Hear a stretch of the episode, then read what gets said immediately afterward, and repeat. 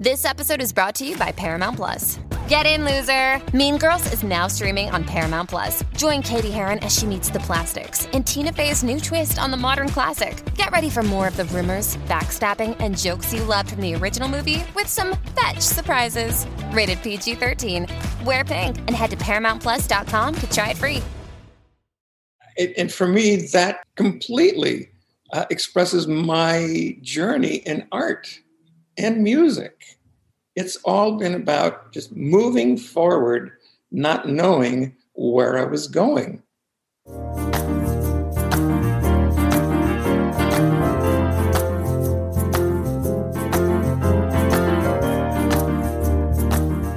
Art History Babes. Welcome to the podcast. I'm Corrie. I'm Natalie, and we are the Art History Babes. And we have a very special guest with us here today, Cork Marcheschi. Hi, Cork. Hi, great to be here. We're so excited to have you here. This was just kind of a serendipitous thing that was set up by our our mutual friend Scott. Shouts out Scott. We appreciate you. Um, I'm really excited for this conversation because we've we've talked once before and you just have some incredible stories about art and the art world. And I think our audience is is going to really love some of the things you have to say. Also just you know our previous conversation i feel i feel like you are on the art history babes wavelength. Like we think very similarly um, about just you know moving through the world and creating art and kind of letting things happen. And yeah i'm just i'm just excited that you're here. Maybe to get us started can you tell everyone a little bit about yourself? Well, I've been um, full time artist and musician since when you get to this age, it gets a little fuzzy when you go back past 50 years. But I think I started to play professionally music uh, in clubs in San Francisco in 64. And I got headlong into art uh, the same year. And it's been, it's been that. It's been art and music um, and children. I mean, they just happened along the way. and they've been wonderful. I mean, yeah, my life has been so much better by having kids in it. Hmm. And, and I, any story I tell is usually more important the trip than the end, because that's what fascinates me. Um, how you get someplace, and and also always having to set. There's a little work that a listener has to do if they want it to make any sense at all. You have to be able to attempt to gather a real scent, a, a sense, anything you can to make it tangible of what a period of time is, so that the event is not warped by the history that you may have uh, encountered, because this event was way before that history. So it's for three dollars. You saw six hours of music at the Fillmore Auditorium. So it's three bucks for the Doors, Jimi Hendrix, and the Soft Machine. Same night, six hours of music, two hours per band, three days running, no reservations. Everybody got in. It was not, in quotes, special. It sounds special now. And it was wonderful and exciting. But at that moment of time, it was more like going to the food co op. I mean, music had a function which was sustenance and, and connection among a group of people. So, if we're going to talk about my meeting Duchamp, we're, we're going back to um, 1965 and my um, awakening to fine art. I was involved in music. I had an art history class that I was taking because it was essential to get an Associated of Arts degree. It was a two year college. I was in it to escape the Vietnam War. That's the only reason I went. This class was very interesting because the teacher clearly gave a shit about the students. He was there for himself. And he was in a reverie as he spoke about these people. And that he brought me in with him. This was just a great story about great people. But when he got to Dadaism, it started to make sense. It really started to make sense. The simplicity of a little country being able to say, you guys have a war, we're not going to have it. And creating this amazing spot for artists from all over the world, writers, dancers, poets, to show up. So you've got this petri plate just absolutely ripe for something to happen. Kurt Schwitters' W poem is the thing that pushed me over the edge. When um, Mr. Steiger said, Kurt Schwitters, who was a famous collagist, did some paintings, did drawings, uh, wonderful poems like the Ursonate in 1924, in a cabaret, had the letter W on a piece of paper, probably 18 square, held it over his head, and recited it 250 times. Each time with a different tonality, with different volume, timbre, texture, and then threw the letter on the ground and said this was the greatest poem ever written. Well, my body, not my mind, spirit, or anything else, my precognitive, prelinguistic body understood this. Like the only thing I'd ever understood like that before was when I first heard a black gospel choir both of these things rang my chimes like I cannot tell you. And because basically I'm a simple person, I follow the voice that I hear in my head. Other people may drill holes to get them out. I have a really good conversation that's been running for well over 70 years. And I started to take art classes and I started to buy art books. And this is another one of those try to imagine. I go to the San Francisco Museum of Modern Art and to the um, Palace of the Legion of Honor, the only two museums in San Francisco of any quality. They have bookstores. The modern art section of the books are about three feet in totality. Within that three feet, you have Matisse, you have the Fauves, you have some post impressionism, um, Picasso, um, Calder, and then you see a few books published by the George Wittenborn Company, The Documents of Modern Art. And everything that looked like anything that I would want came from the Wittenborn Company. They were inexpensive. I don't know if you're going to be able to see one. This is a Wittenborn book. They're paper backed, they're really cheap to make. This is, I think, 1944 Max Ernst Beyond Painting, and an entire list of the work that was he was offering. And it wasn't casual reading. If you were an orthodontist and you got Orthodontist Monthly, this would be it.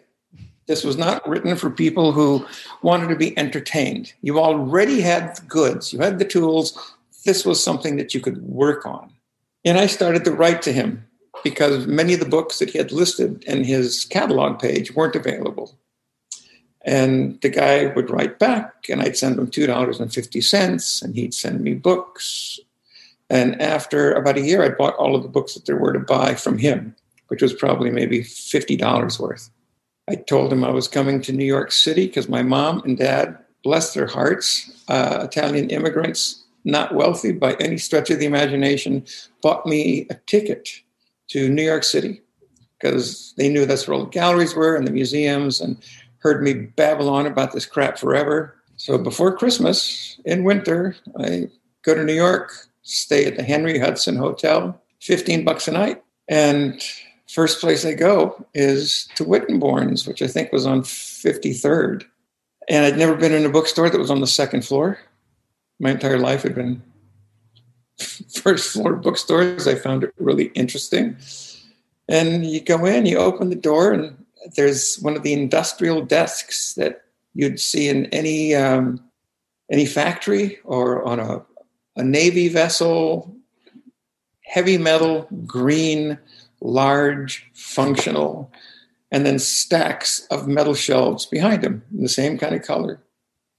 And it wasn't a bookstore in terms of what I'd been used to, where you've got a bunch of books on tables. and things leaning against walls or on stands. This was more like a library with pamphlets and papers, etc. I talked to him. He knows me, you know, Mr. Marcheschi. Great, thank you. I've enjoyed our going back and forth.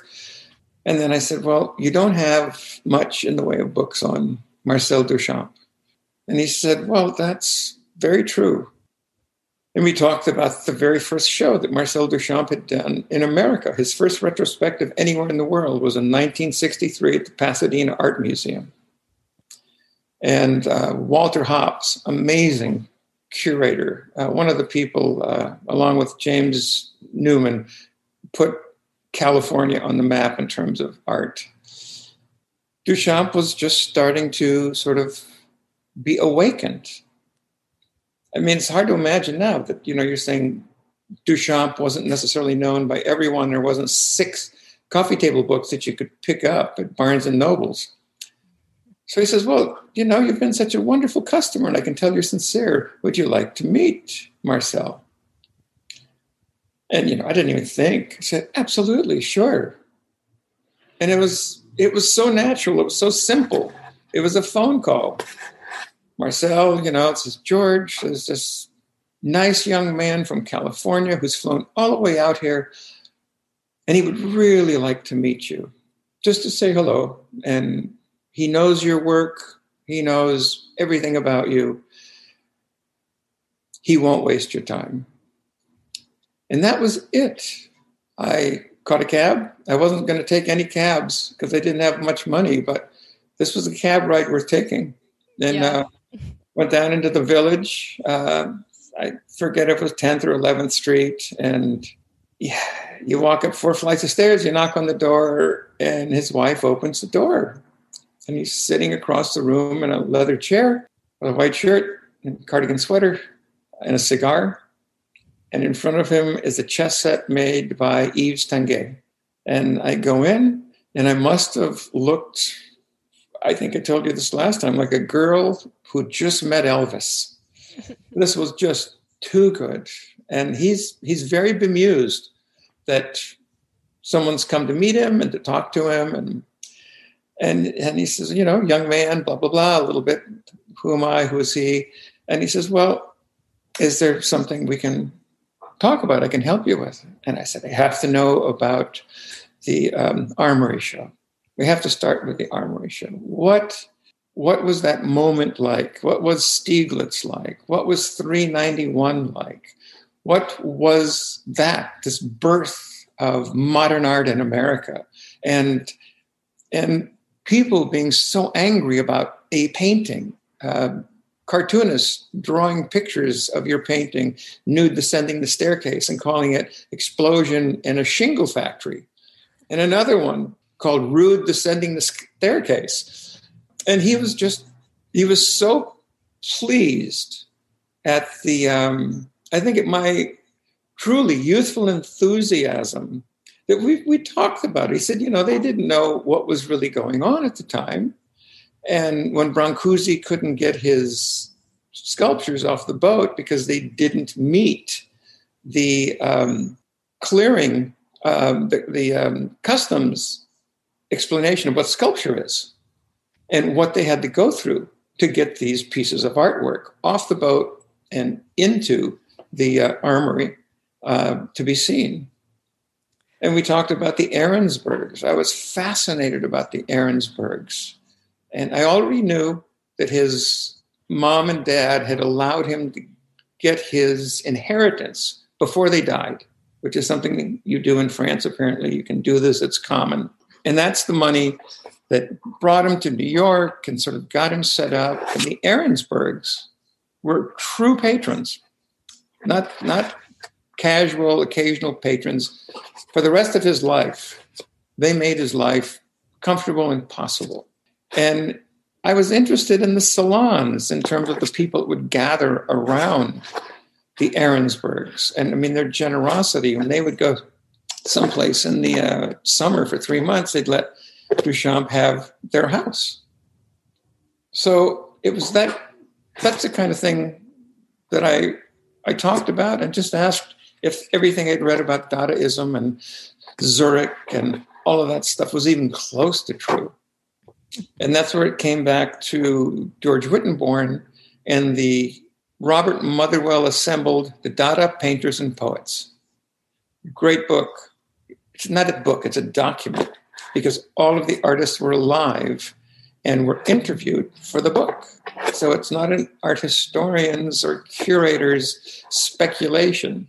This is what happened. And all of these people were talking about it simultaneously. And he said it was wonderful. He said, you know, I was like your age with these people doing these absolutely strange, silly, funny things that became something much larger. And that's how I met Marcel Duchamp. And it was just, it was sweet. You don't think about using it with that man and the scale of his work, uh, but it was just a very sweet meeting.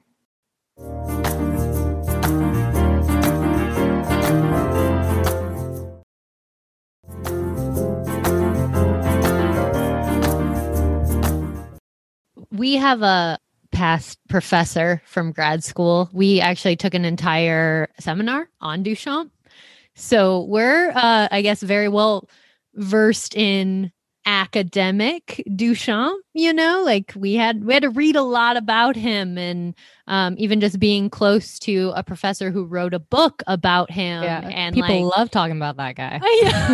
people love to talk about him and i get it you know um, there's a lot about his work that was very revolutionary but i've never met someone who met him or was able to actually interact with him. And even that context just kind of sheds a whole new light on things right? Like you think when especially like from our perspective learning about duchamp like in an academic setting and it's this like almost big like monumental thing. And then like hearing about just this very simple human interaction it it's it's just a whole different way of looking at him and his work and it's a way that i don't think he's thought about like in terms of art history kind of going back to what you said at the very beginning of the episode is when we think about decades past especially decades that we weren't alive for like you think about the history that you've learned like you don't really think about it Yeah.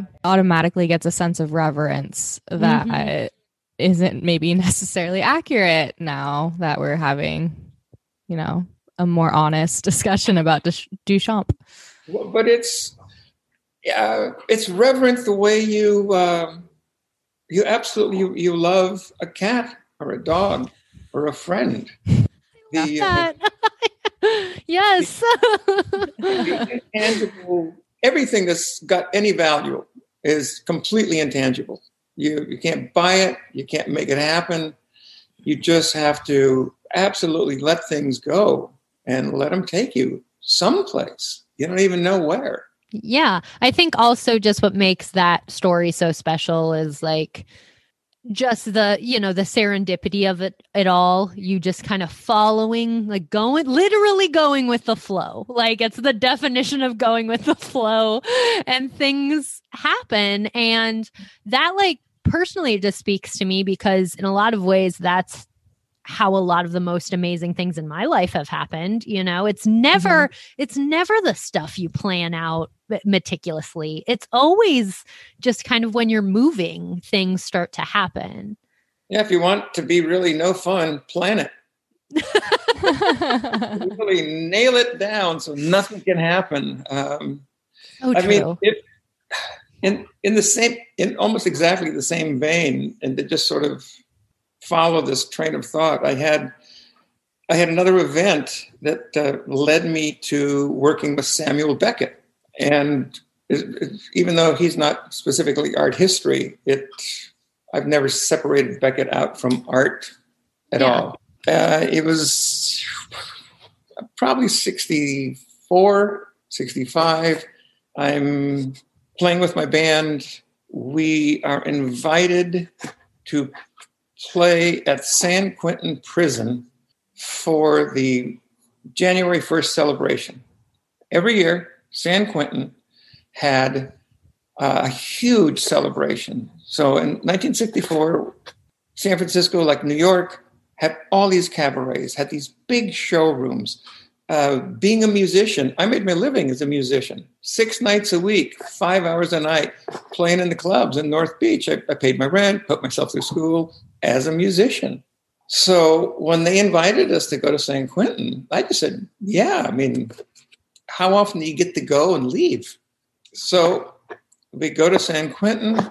There's a bunch of good people on the uh, bill. Um, Vince Guaraldi, Buck Owens and the Buckaroos, Eartha Kitt.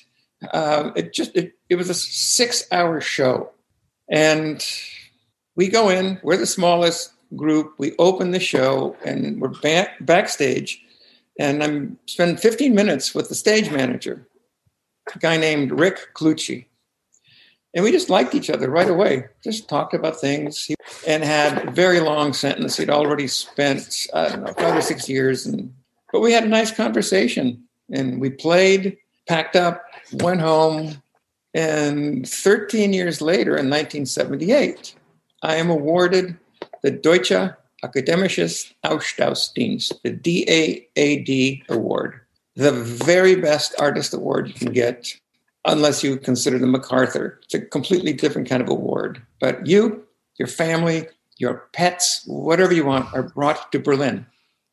You were installed in a home, an apartment, given a studio, given 2,500 Deutschmarks a month, and guaranteed an exhibition in a museum in Germany, and you're there for a year.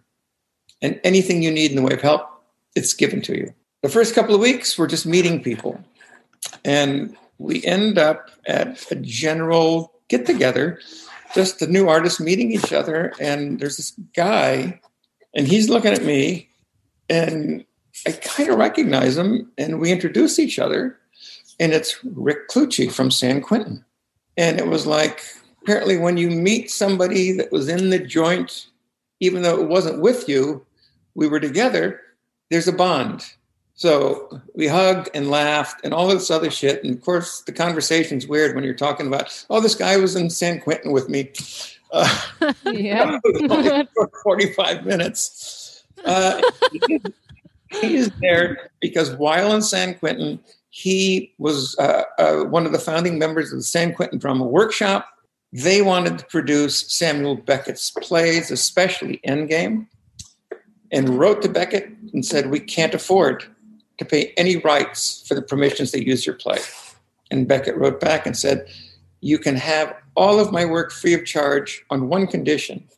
You write me daily notes on the entire production. Beckett loved the concept of having Endgame played in a prison where the theoretical whatever of the play was real. So Beckett becomes a sponsor for Rick. And Beckett writes many letters and contacts people that are very well known in San Francisco in the arts. And they spring Rick after 11 years. Beckett writes letters for him. He gets the DAAD, the same grant that I had, and we meet in Berlin. And he is there to be directed and produced by Sam Beckett. And he said, Well, you got to work with him. And I said, You don't even know what the fuck I do. He said, Doesn't matter. We were in prison. You're here. We're here. It's going to be good. And so for the next year, I appreciate that camaraderie. That's great. Yeah. I, I I got to work with with Sam. I mean, you. I'm not being silly. Everybody called him Sam, and it was fantastic because the minutia of Beckett's vision was right up my alley in terms of my sculpture. So uh, uh, many of the pieces that I make are visually incredibly simple. Imagine a Mark Rothko that is actually made of light. And there is nothing there that is a, a screen or a projection device. It is the intangible made palpable. And again, going back to this whole thing about cats and kids and what love is essentially made of, is why I use light because it is here and you can see it in any language. You can recognize it intuitively, internally. But man, when you turn it off, it's gone. You're left with the wall. And Sam really dug that. And I helped him work. I did I did sets for a couple of pieces. One was uh, wasn't much of a set. I just made a, um, a suggestion that um, for Endgame, at the end of the stage is normally two, he called them tons. They're like garbage cans, and Nagg and Clove, mom and dad, are in the garbage cans and they have lids on them. And I said, Well, if you build the stage up three feet, the cans will only be two feet. And when you lift the lids and they come out, the sense of compression will be incredible everybody in the audience will understand visually. As a sculptor, you know what this stuff looks like and what people think about. I'm sorry if I'm getting excited. oh, that's great. Never apologize for getting excited. but it was so cool. And when you work with Beckett, if Sam says, you're going to build a stage three feet higher with a couple of big holes in the end, they did, just like that. We put neon rings inside the garbage cans so that you didn't have and this again this was a part a, a conversation i couldn't have with too many other people but beckett understood that the spotlight which he used a lot in his work you can see the particulate matter creating a cone which goes back to the spotlight and what you really want simply is the illumination of like in not i the woman's lips that's it it's a dark, when you do that play and Beckett is there, the exit lights are gone. Any leak of light is gone except for this one visage of these lips and these words. So I said, get rid of the spot and watch. When you open this, they will be illuminated. And then when you close it, it's almost like pouring liquid back in something because the light goes back with them. So we did that one, and then with Not I, we did the whole thing with a little tiny floating neon ring that is blocked out. So the light only sits on the mouth. And the effect was fantastic. But anyhow, I just felt lucky. I am lucky. And um, I love I love art the way that I've introduced myself to it and how it has treated me, even with the crap stuff at the end of the day, I come out way in the plus side.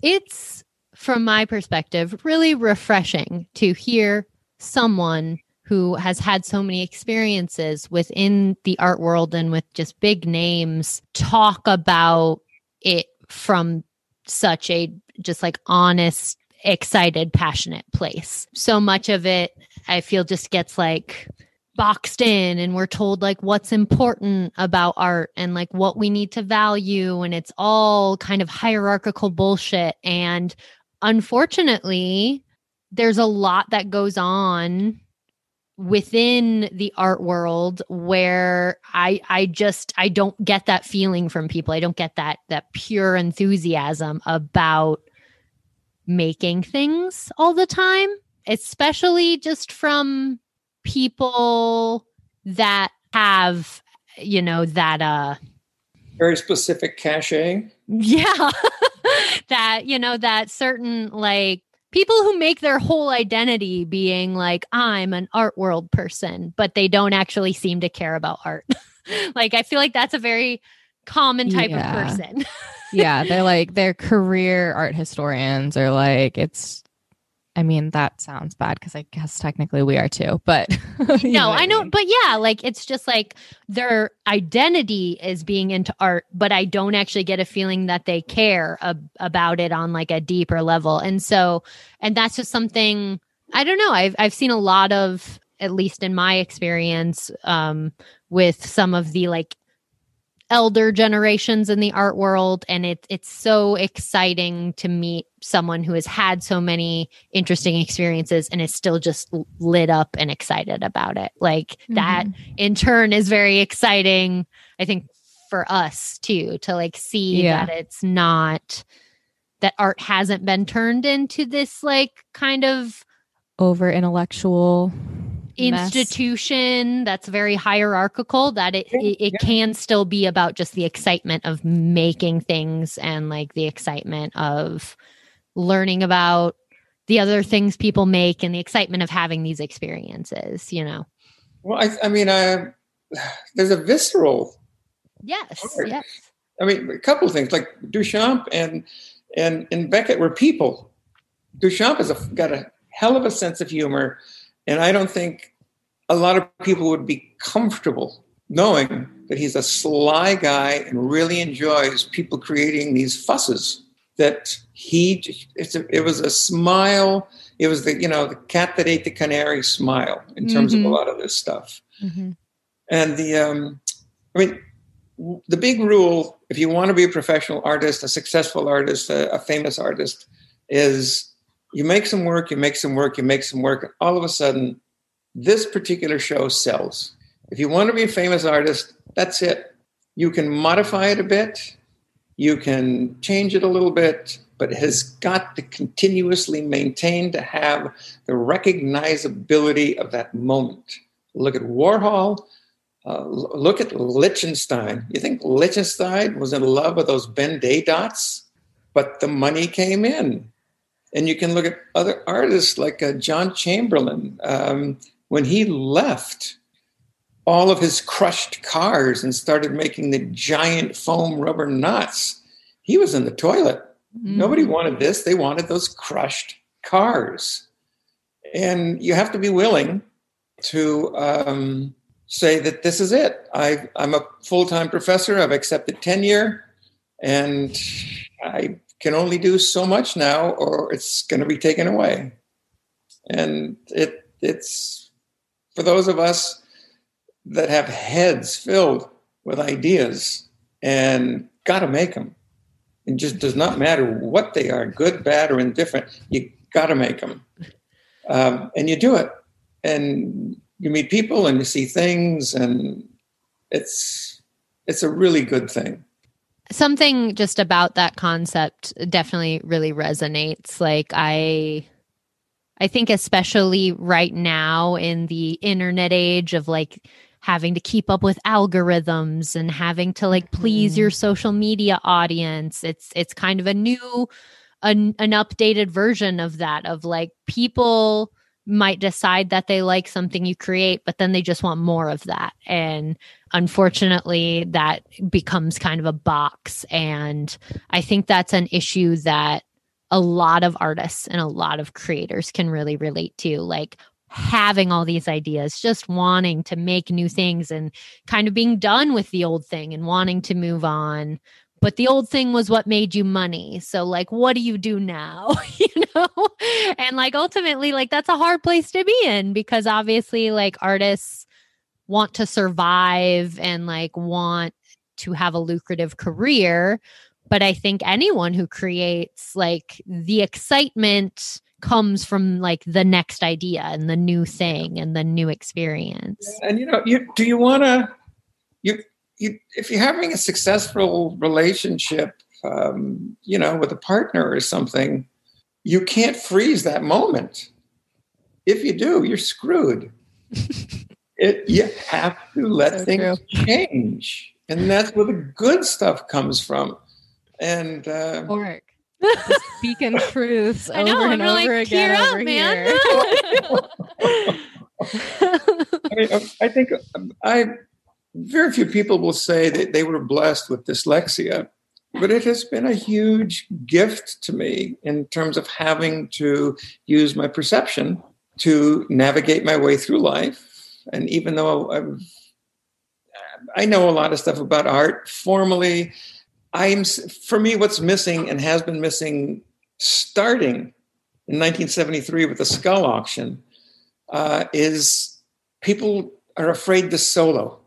I mean, as, as a musician, the moment when that idea comes to you and you are allowed, the nature of the framework is, you know, here's the frame, here's the canvas, now go, is missing in art. It didn't, you, I mean, up until 1973, New York City was grad school.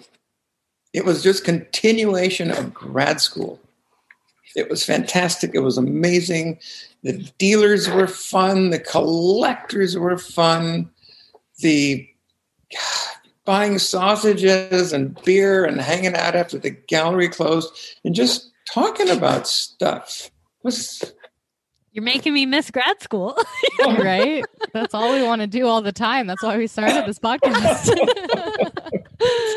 but you know that uh, maybe you know someday we can talk about the the Scull auction because it's I've tracked it. I saw it happen uh, that night, and big money just turns every. How can something so common?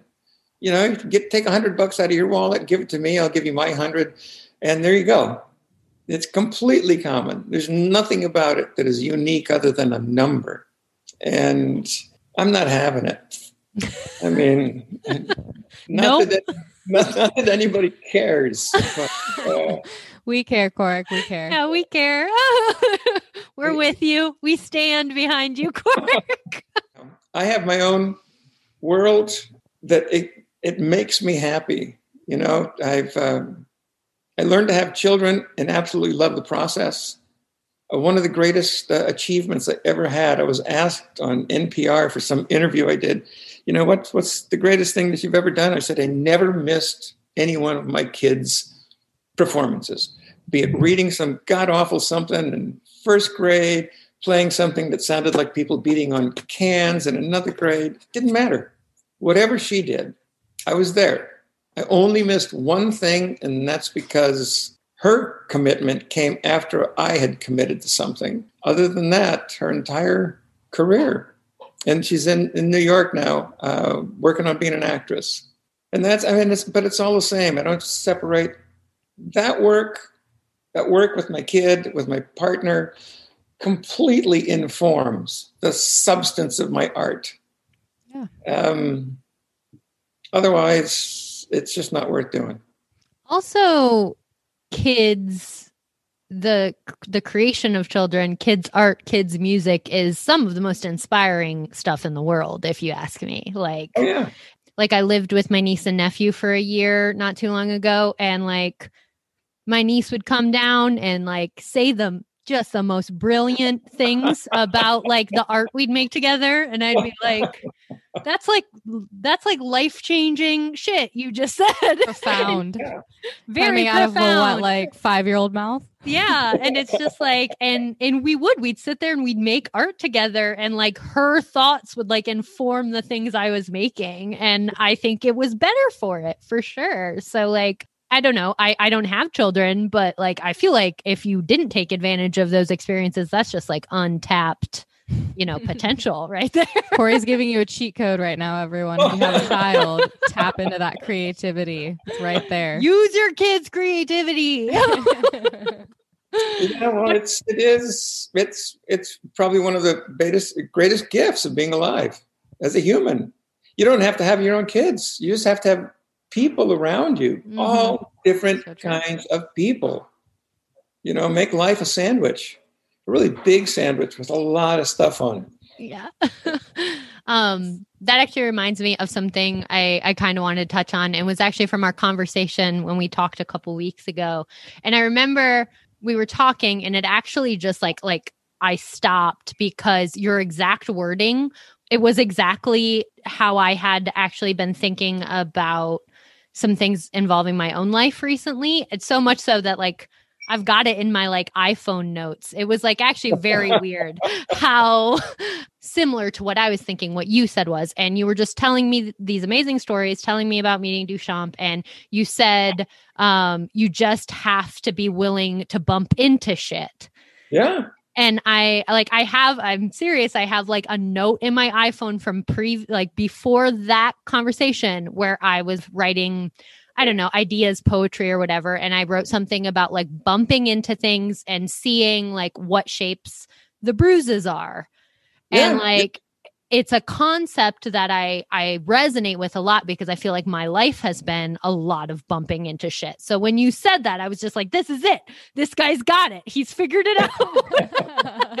and I got very very excited, but um if you would speak a little bit more to that just because you've had so many interesting experiences just as an artist but also as a human and I think I think that's something that can be very valuable in thinking about how he moves through this world, like the value of bumping into things. Well, there, I mean, there's a very, um, I was just writing about this the the other day. Andrea, my my wife of 23 years, and I have clearly we get along really well. We really like each other, but had the opportunity to experience perfect moments. And these are not things that could be created. It's, um, we were in Oakland, California. Our, our, daughter was doing a play. Andrea had been working all day on sets and refreshments, and I came over to have dinner with her like five o'clock. They were just at this place, Monkey something. I don't even remember the name of it, but we really liked it. We're sitting on an empty street at a table in Oakland. So an Oakland street is an Oakland street. It's really a street. And uh, sun was out, the food was good, and the two of us could just feel that it never was going to get better than that moment.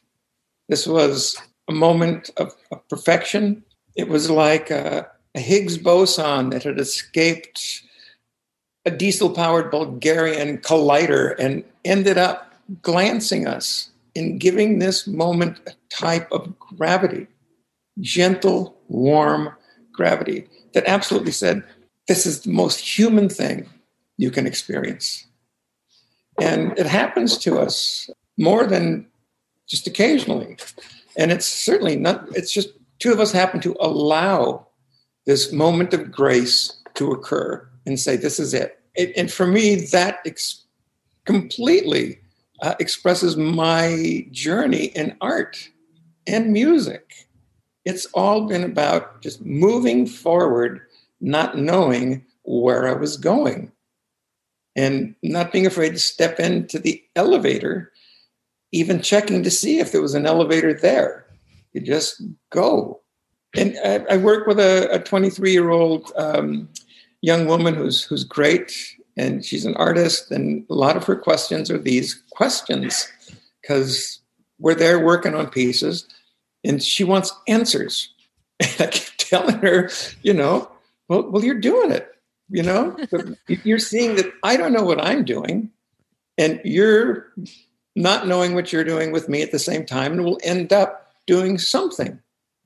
And there's sort of like a, an informing that takes place as you do, not doing unless it's a Buddhist activity where you're consciously saying, I am not doing this, where then the not doing becomes something. But in terms of being an artist or a musician, you just got to do it and trust that what you discover simply by getting started is what you will end up with that'll be good. That I get to at all what you'd ask me. I'm sorry. Yes. no, that was great. That was fantastic. Um, and I think that kind of also goes back to what I find so refreshing about this conversation is it feels like a lot of people aren't aren't willing to admit that they want to be like i have an expertise and i i know uh, what's going on and there's a way for me to share with you what you should know and that's bullshit. Art historical dogma is the worst. yeah. And so it's just I I appreciate someone who has had an interesting you know career and interesting experiences and makes great art that is willing to say no like i don't actually know what's going on because you have to like take that first step before you can even figure it out like that in itself i think is so valuable to creators. I think it's so valuable to a lot of people that have maybe gone through art school in recent decades and have been um, maybe bombarded with like no you have to do it this way. You have to think about it this way. Yeah like bombarded with like some kind of like artistic dogma. Exactly.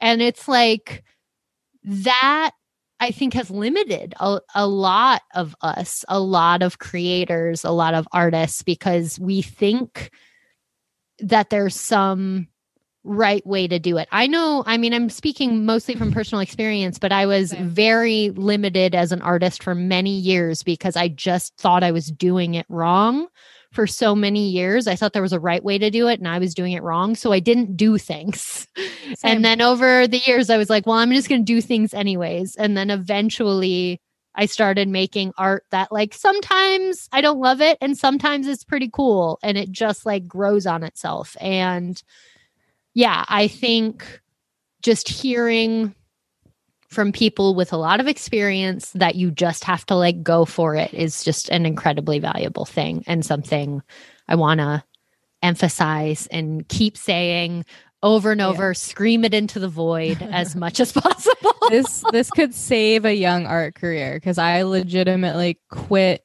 making art at 18 because I thought I was never going to get better, which is a wild thing to think at 18 years old. Like to think that I had maxed out and that I wasn't going to grow. And it's because I was afraid because yeah, there was so much seriousness and so much like polarity that was imbued in me and like there's right and there's wrong and there's good art and there's bad art and i was just like i was like no i'm just gonna talk about it and that actually goes back to what you were saying about Duchamp, right? Like we we have this reverence for Duchamp, but like he understood the absurdity of it all. Like he was just making jokes and like kind of making fun of the whole thing to a certain degree.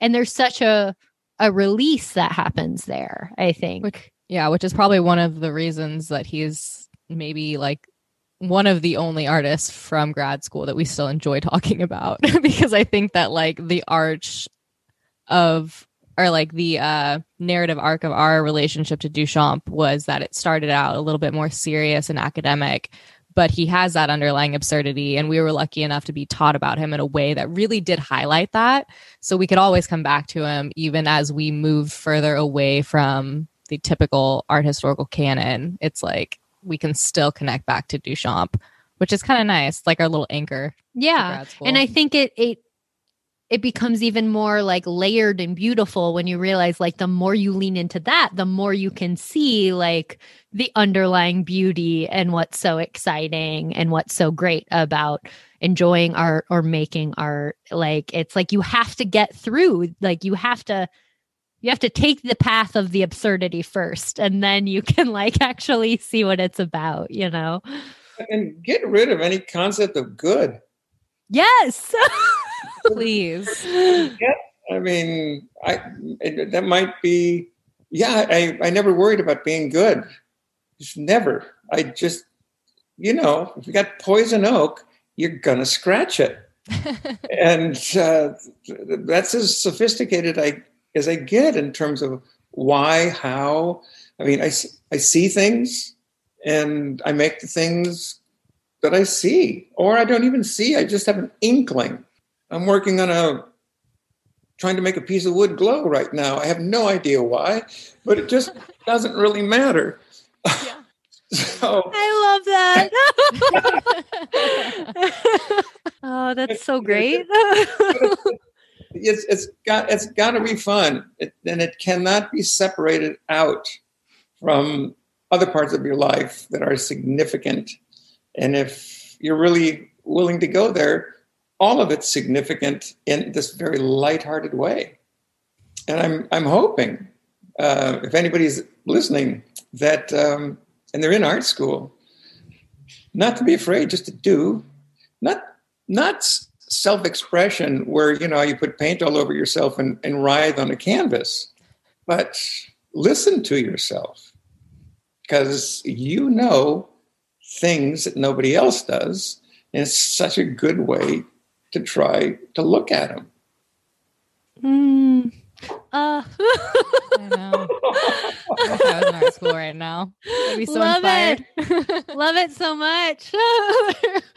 I told you. I told you. You're you're on the art history babes like way of thinking. Like People are listening. People who are in art school are listening. So I think they're going to really enjoy that message. Yeah, I I agree, and I think just from what what you've shared, and also just like what I know about your life is like you brought up um Lichtenstein and like you know just names we know, like famous artists that we know about, and they have some kind of weight because you know we we know about them they're written about in like our art history textbooks or whatever but in the few conversations I've had with you, I I find what you've shared about your life to be a lot more illuminating and interesting than just Well- like looking at a Lichtenstein. So If like If you're going to be that kind of famous, you're going to be a Rolex watch.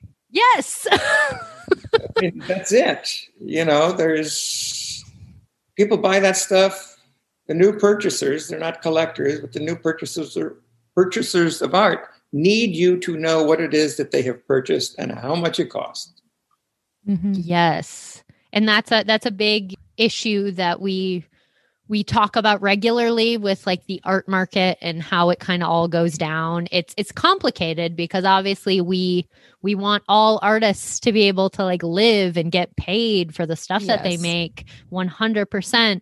But like I also want artists to have full lives, you know, like full creative expansive lives and I want their art to reflect that, you know. It's weird that artists can't have and not can't, but it's it's a lot more complicated for an artist to find a balanced career where they just make like a very like livable wage versus there being these kind of extremes that we imagine in the art world of like artists making you know six figures per piece versus the trope of the starving artist or just an artist who can't get off the ground which is common you know that's it's a trope for a reason like making art is it takes a lot and it's undervalued tremendously in our society so um yeah i don't know it's Well, this is another conversation that can really go on because you are it's all we do yeah.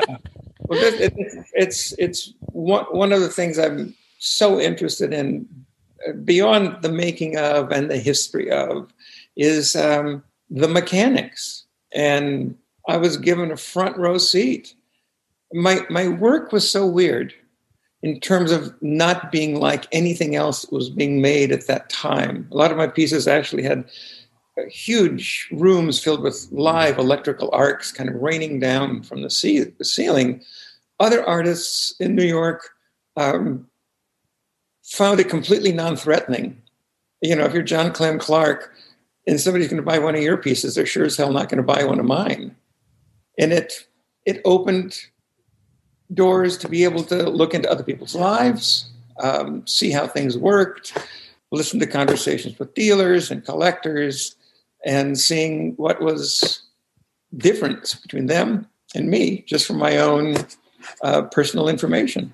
And but it is it's a long conversation because it's it starts with that 73 auction at Sotheby's and then the uh, Lower East Side scene and the advent of Mary Boone, uh, which is really interesting because that ties into Studio 54 and into a whole mindset that uh, you're going to take at least another hour to talk about.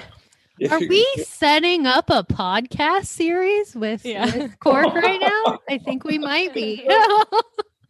I would be happy to talk.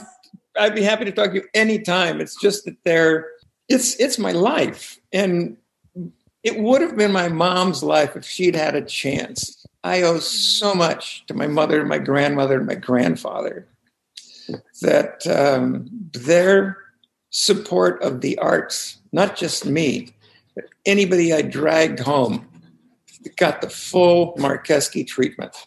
My mother was an opera singer that was going to be professional. She'd gotten a contract with the San Francisco Opera Company to be in their chorus. She was 17. when she was about to get married at 18, my grandfather and, and dad said, Now you're married, you can't be in show business. And it killed her.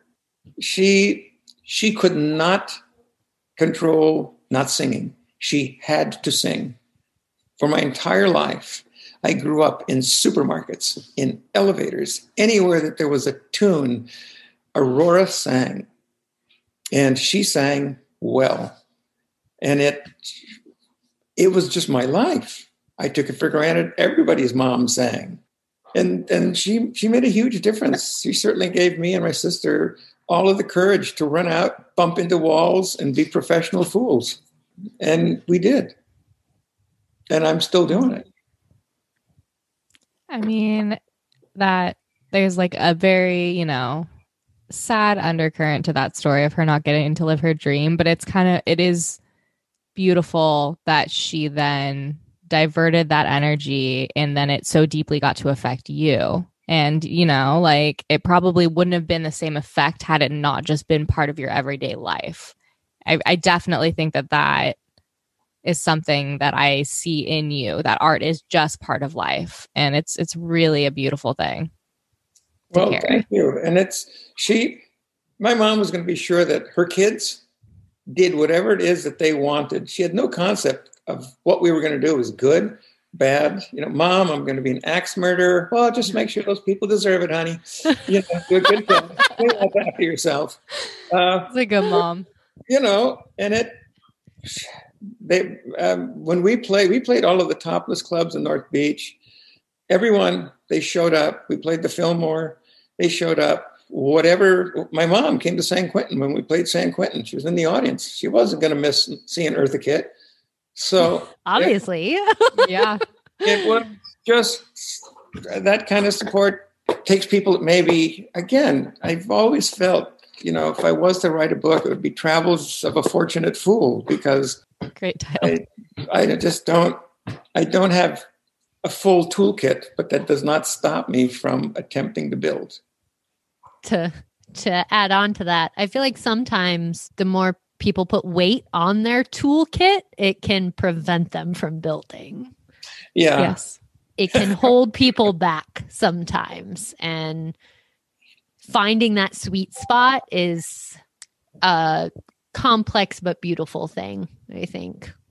My daughter, I think, is at a at a point where she's has one semester left of um, Atlantic School of Theater uh, in New York City. Uh, it was David Mamet School, and she was raised around a, a world of artists, musicians, artists, uh, writers, actors, whatever. And this the confines of being in the school rub up against her more now than ever because she has something to say.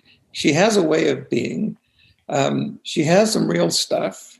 And frequently in school, people really like to take that sandpaper and remove the edges from you, which are unique and yours. And you certainly have a right to fail on them, but nobody should take them away from you before you have an opportunity to show them. Oh, you are just speaking to my soul, Cork. yeah, for real. Like we're, you know, all of us here, we we actually we met in grad school. We we've had a lot of we've spent a lot of time in academia and I like have so much uh, love and appreciation for all the years I spent in the academic world and I and there's so so many good things that came out of it but there is at the exact same time uh, that's a very real experience.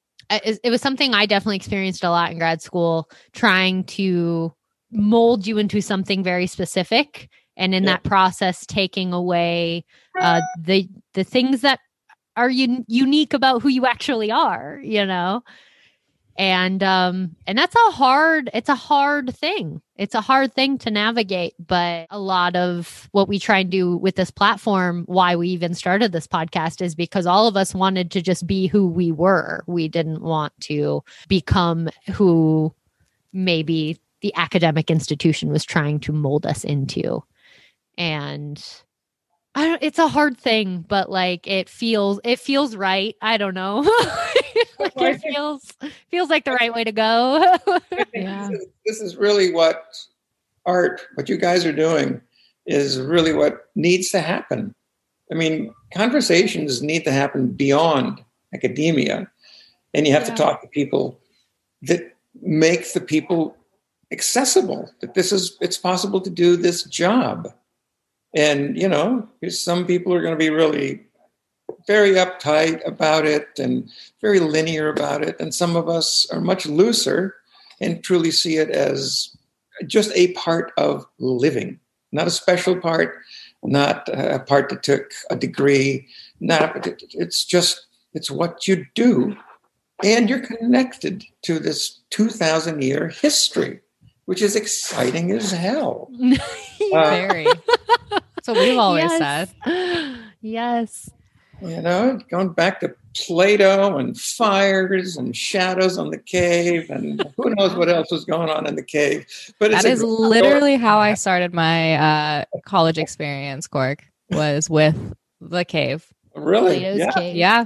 Yeah. That's a liberal arts education for you. we need more liberal arts education. I enjoyed it. I understand that it's yeah, it's it's an expensive route, so I get why not everyone is running in line. Um, but there were a lot of valuable things. I just I love talking about art. I love the normalization of talking about art, and even in that sense, like just getting to talk about books like that was that fed my nerdy soul very early on. That's not something people do a lot anymore. Well, we find the people that we need. I mean, just you have to. That's that's sustenance. Yeah. totally. And, ho- and hopefully, I think this is really exciting what you guys are doing, and it's going to be helpful. Thank you. That's so really appreciate that. Yes, thank you so much, Cork. Real art needs help. It just We uh, could put that on a T-shirt. That's really that's a good line. Yeah. I think the best the uh, the best T-shirt my wife and I ever saw was this little stick figure, stick uh, figure with its arms in the air. It said, "I pooped today." I thought, this, really, this kind of takes care of it. This is a real, very real thing. Yeah. we all Yes, relate. It, it really comes down to that, honestly. yeah. oh my goodness. Um, good. This has just been a wonderful conversation. I I mean, I know you have so much more to say and also other stories we'd like to get into. So if you'd like to come back at another time and talk to us again, you're We'll have you back whenever. very much welcome. We'd love to have you back. Let me know when um, when you'd like to, and I would really be happy to because as it is, I'm going through my archive, and all of this stuff is just sort of cascading back right before my eyes, and I would love to talk about it. This has been a great start to what I hope will be like the cork files. Like we'll do- I'm so here for it. um and i yeah just i mean obviously story is incredibly powerful and you have some wonderful stories but so much about your your approach and the way um you move through the world i think will really resonate with a lot of artists out there and um and that's you know really what we're trying to do is provide th- those kinds of approaches to making art that are a little, I guess, more human and a little less academic. So thank you so much for for sharing your experiences. We hope you will come back and talk to us again. Anything else you'd like to say to our listeners before we kind of wrap things up? Um, hold, hold on one moment. What was that, Andrea? Don't be afraid to fail. That's been your MO. Yeah, my wife said, "Don't be afraid to fail." I've always said that to people. Absolutely not. Lovely. Fantastic advice. Great meeting you. Can't wait to do it again. Yeah. Thank you so much Thank for so being much. here, Cork. And thanks, Thank for Scott, listening. for inviting us and putting us together. Oh, yes, thank, you, Scott. Shouts out, Scott. Scott, we appreciate you. And thank you so much for listening. We will catch you next time.